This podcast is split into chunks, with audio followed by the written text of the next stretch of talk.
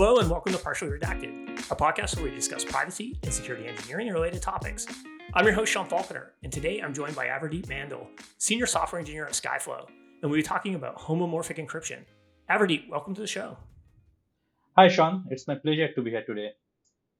Awesome. Yeah, thanks for joining. I feel like it's uh it's been some time since we've talked, so you know why not on a podcast? Um, we're going to take a deep dive into a popular but maybe not super well understood topic, homomorphic encryption. But before we get there, can you share a bit about your background, you know, work history, how you ended up where you are today? Uh, yeah, sure. Uh, so I did my PhD in cryptography when, and I was really fortunate to start my PhD at the time when fully homomorphic encryption was the hot research topic. And uh, some of my work set the early milestone in the in the current generation of homomorphic encryption research. And after my PhD, I worked as an engineer in Microsoft for some time. Then I moved to research and joined Fujitsu Lab as a researcher. Over there, I worked on a variety of topics, eh, but primarily focusing as focusing on cryptography, security, blockchain, and quantum computing. And then I have been in, with Skyflow for about an year. So I work in the privacy preserving encryption team. It's really exciting for me to see all the things that we invented as academic researchers are they're actually getting used in our product and making a difference. Yeah, it's amazing. I think uh, whenever you know, I was a former academic too, and I think one of the reasons I left academia was I felt like uh, it, the the lead time from essentially some contribution I made in academics to actually being realized in a real application was too long, and I wanted to get out there and actually build stuff that would impact people today. But uh, yeah, it's amazing, and you you starting your essentially your research in fully fully homomorphic encryption, and now actually some of seeing some of this technology like realized in the real world is probably really uh, satisfying for you. Yeah, so what what kind of you, you mentioned um, your research at Fujitsu, uh, Fujitsu. What what exactly were you doing there?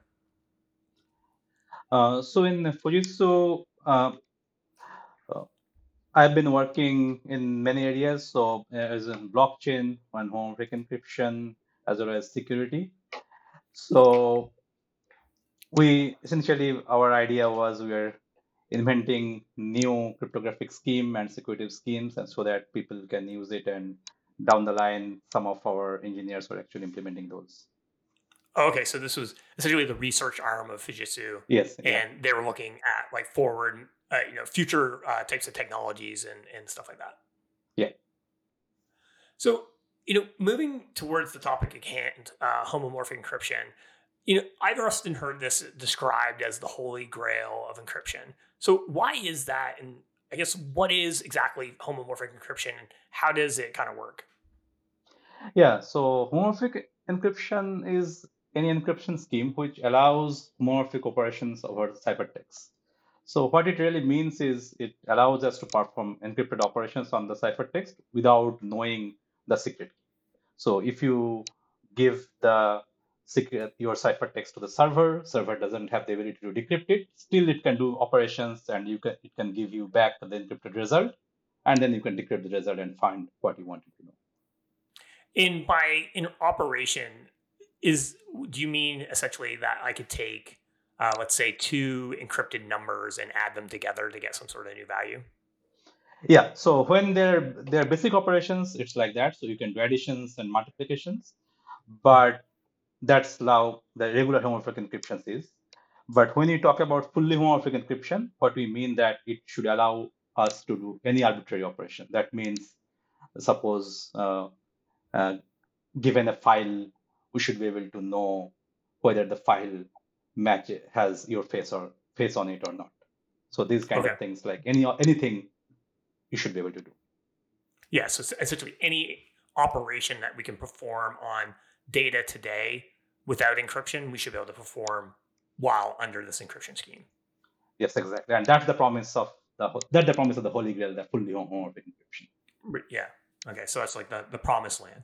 So where did this uh, concept come from, and what's sort of the history with it?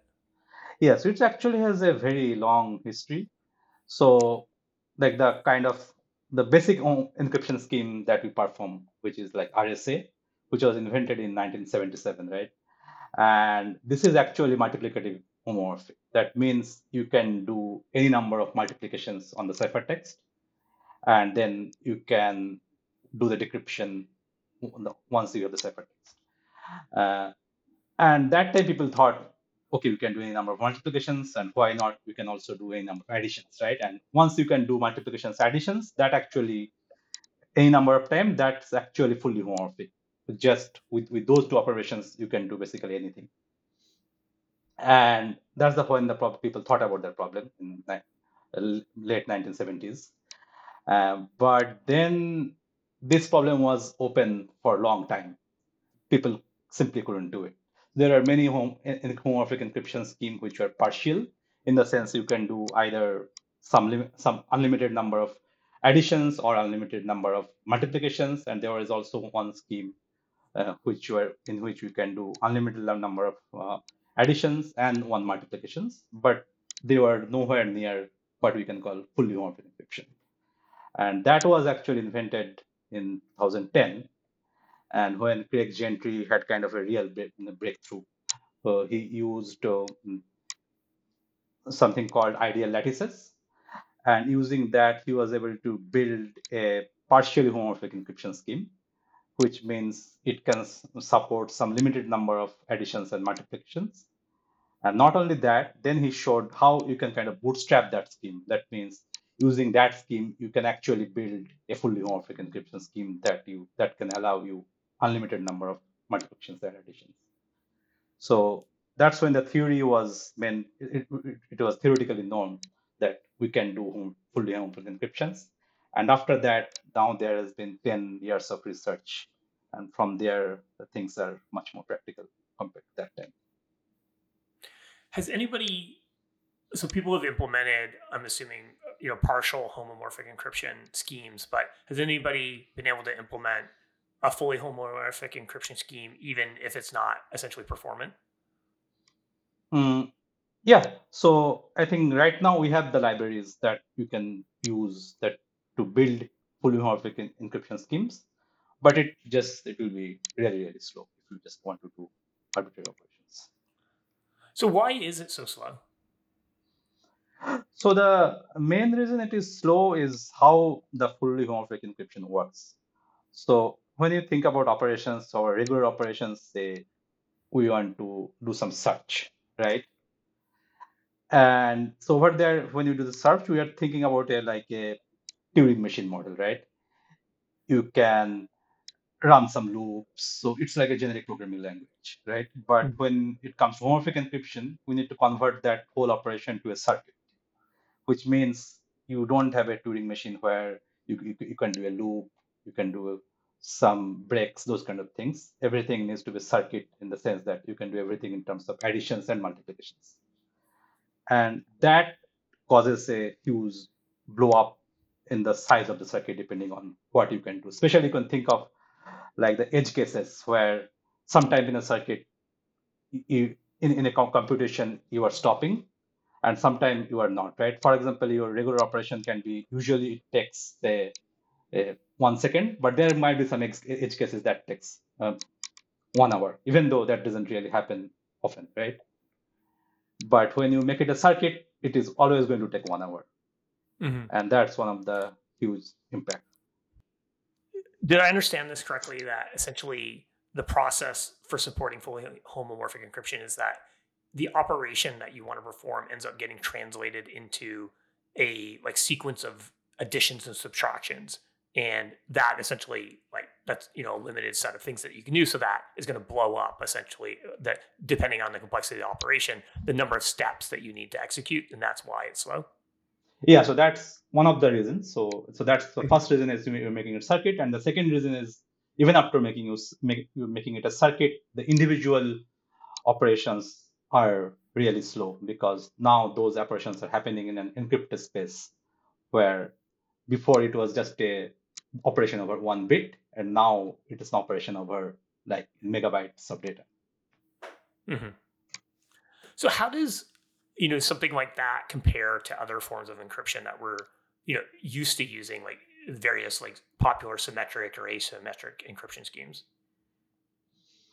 I mean these are kind of uh, different notions right? So when we talk about asymmetric and symmetric encryption schemes over there they don't really care about uh, performing operations over the encrypted ciphertext, right? Or over the ciphertext.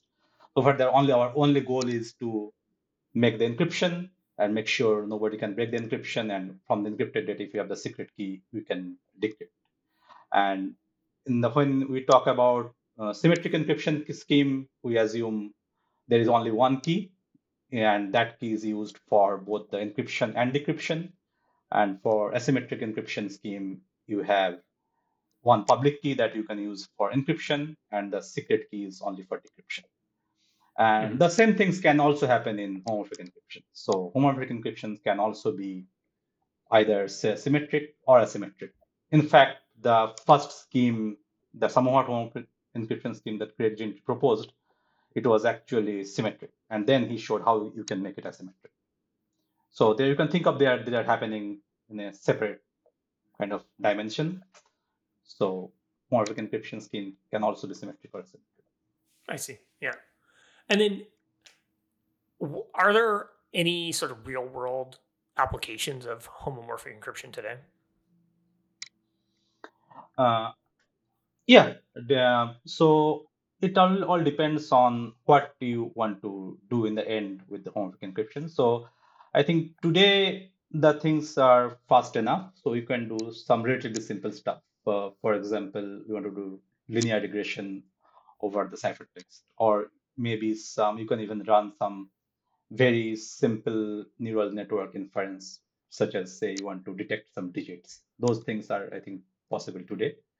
Mm-hmm. Uh, but the main challenge is kind of figuring out what's the correct use case.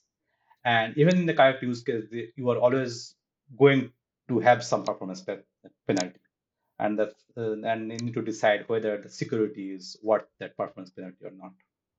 Right. Yeah. I mean, when even with other encryption schemes, you're going to add some sort of performance hit versus if you don't use encryption at all because you're you're adding some sort of level of operations that are going to have uh, take up CPU cycles, right? Yeah, but I think those are I think regular encryption schemes when you don't care about homomorphic encryption, uh, like operation of ciphertext. I think now today those are fast enough that you right. don't really see it. They're almost hidden between behind, say, the network latency. Mm-hmm. But when you when it will come to homomorphic encryption, you are going to observe the real like some delay. And the question is, are, is it okay or not? Hey there, it's Sean, host of Partially Redacted. You probably guessed that, since at this point in the interview, you probably recognize my voice. I've been told for years that I have a face for podcasting, but no one has mentioned whether I have a voice for podcasting, so sorry about that. Hopefully, the awesome guest makes up for it. Anyway, if you're enjoying this episode, please support the show by subscribing and telling your friends. You can also join Partially Redacted community at skyflow.com slash community. Okay, that's enough for me. Back to the show.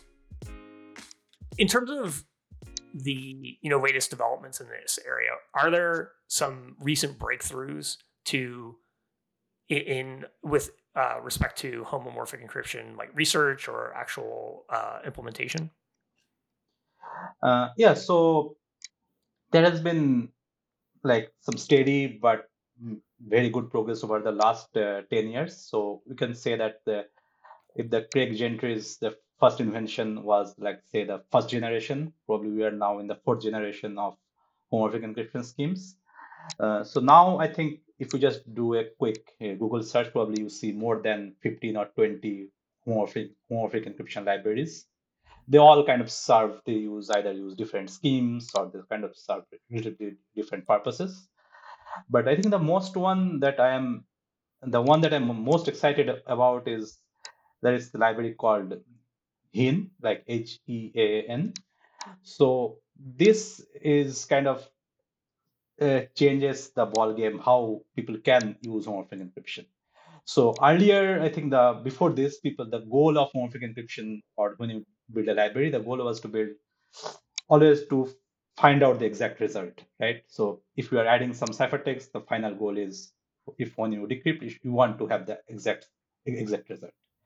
But mm-hmm. this library kind of changes that. So here we they don't want to really guarantee that final output would be exact because in many cases that's not what you want right for example if we want to decrypt an image we don't care if the image decryption is exact as long as the final result looks good enough, it matches the original one, we are, we are happy. So some small noise is actually okay in many cases.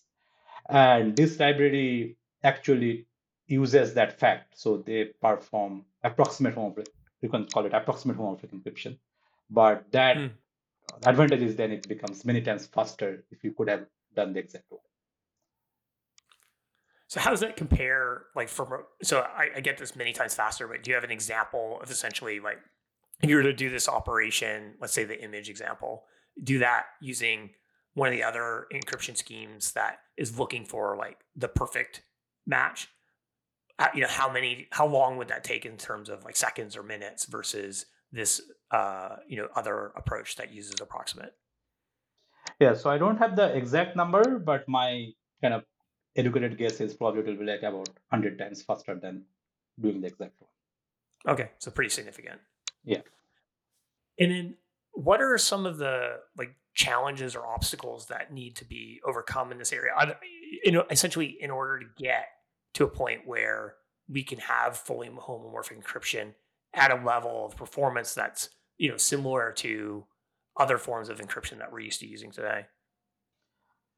Uh, to be frank, I don't think that's going to happen in anytime soon. Mm-hmm. That we'll always be hitting some amount of the penalty, performance penalty. But as with everything, maybe there will be a time when that penalty doesn't really matter. So maybe our homomorphic encryption is still, say, 100 times or 1000 times slower than regular encryption. But still, it might be okay because the for the applications we are interested in, that amount of delay doesn't really matter. So it could be more about like deploying it for specific types of use cases where the delay or whatever the delay is is less impactful than something like you're you know currently loading a web page or something like that. Yeah. Yeah. So maybe if you're loading a web page, you already have a network latency, right? So mm-hmm. maybe it will be at the same order, so it doesn't really matter. And also, it also comes uh, about the security. Like homomorphic encryption, you want to use it in the case when you really care about security, and mm-hmm. maybe that there are scenarios where that performance penalty is okay. Right, and then you know, are there limitations of using fully homomorphic encryption, not just eh, you know outside of the performance issues, or is this essentially like the gold standard that the everybody's kind of moving towards? At least when you're talking about um, you know having the greatest security around the type of data that you're storing. Um, so once we've achieved this, can we essentially just be like, great, we we made it. We can all go take a nap. Uh, we don't need to continue no. research in this area. Yeah, no, I yeah, I don't think that's ever going to be the case. I think the main reason is homomorphic encryption doesn't promise you everything that you want. It's very specific to what it can do, and in many scenarios, you don't really need homomorphic encryption, right?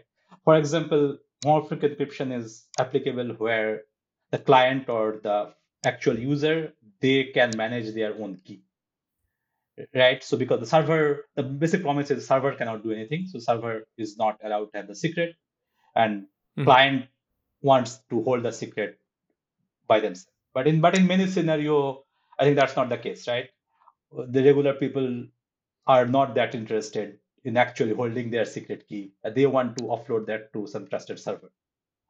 So in those scenarios, maybe it's not. It might be the case. It's not really. We don't really need the homomorphic encryption. Mm-hmm. So it always depends on what is your security goal and for the specific scenario what you want to achieve. What do you see as the impact of homomorphic encryption on, say, the future of data privacy and security?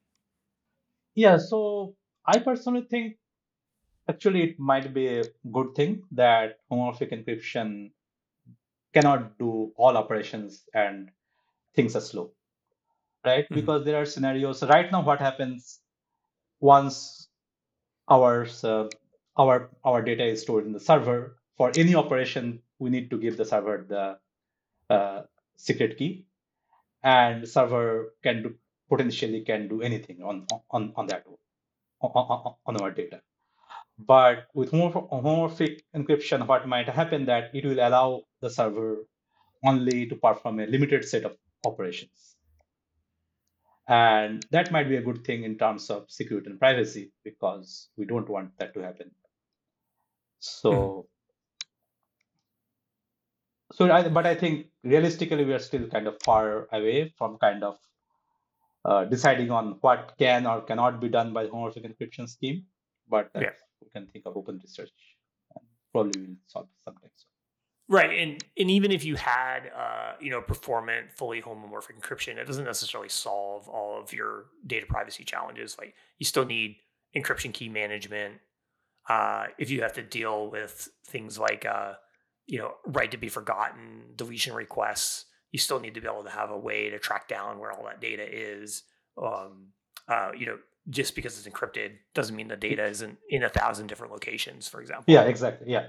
Yeah. In, in that, homomorphic encryption is just another tool in your toolbox. In that, it mm-hmm. depends on how people can use that. Mm-hmm. Yeah. And then, you know, what advice would you give to organizations or individuals that are considering, you know, investigating into using homomorphic encryption? Uh, I think the main thing is to understand what are what the homomorphic encryption promises and what are the limitations at present or what will be the limitations in foreseeable future. And, and once you can have that uh, understanding, you can figure out the scenarios where it is actually uh, useful and you should use it, and there are scenarios where you cannot use it. In in terms of the the research and breakthroughs that are going on in this area, are they primarily being driven by the industry or is it still primarily from like academic uh, institutions or maybe a combination yeah so i think now it's a good mixture of both so there are academic institutions academic researchers who are heavily involved and as well as some um, uh, homomorphic encryption libraries are actually coming from industry for example microsoft uh, it has the lab homomorphic encryption library called SEAL which is one of the uh, leading libraries, and I think other players such as IBM and is also important. Mm-hmm. And besides homomorphic encryption, are there other you know, future-looking privacy and security technologies that you're interested in or particularly excited about? Uh, yeah. So, besides homomorphic encryption, right now there are other forms of encryption which are called um, functional encryptions and those are really interesting uh, in for the cloud applications because what homomorphic encryption uh, guarantees you that only the key owner can know the final encrypted the, the encrypted data the, can know the plain text or decrypt the data however the server cannot it guarantees it cannot really know anything but in many cases, we don't really want that to happen, right? For example, say I want to search my picture uh, from my photo storage. And mm-hmm. if it is homomorphic encryption, there is no way for the server to know which photo is actually matched with my query. So it will just dump me the whole storage. But if it is a functional encryption, maybe it won't know what the photo is, but it can still detect the match and it can give me the correct photo. So I think that direction of research is really interesting and might be actually more impactful than homomorphic encryption. Mm-hmm. Yeah.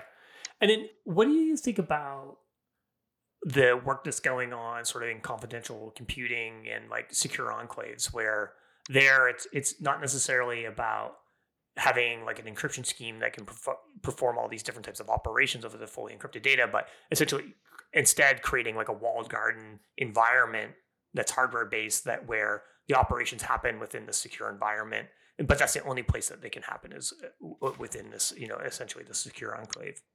Yes i think they are really promising in terms of what you can do right away today so without waiting for homomorphic encryption or for fun- or functional encryption to be practical so they are of course not as secure as compared to the encryption scheme where the, the guarantee comes from some mathematical hardness.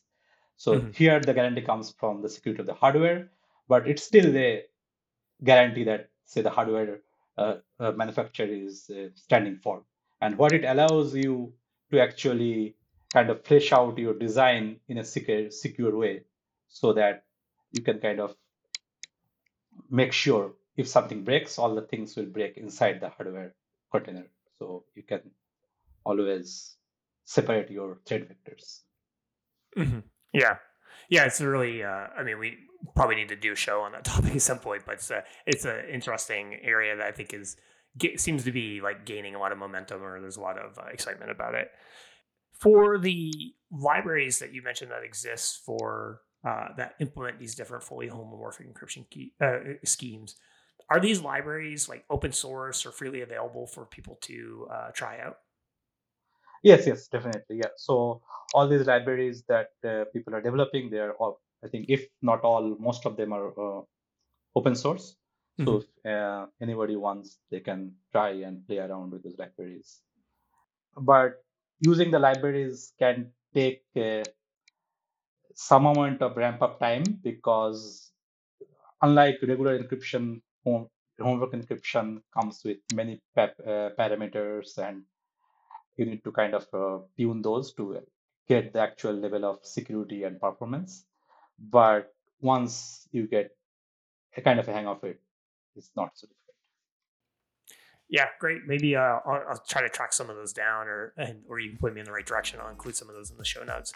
All right, Avradip, thanks so much for coming on and sharing uh, your, your, knowledge and uh, background regarding homomorphic encryption. You know, I always enjoy uh, talking to you. I, I learned so much. So feel free to come back anytime. Thanks and cheers. Yeah, thanks. It was my pleasure talking with you today. It was really fun.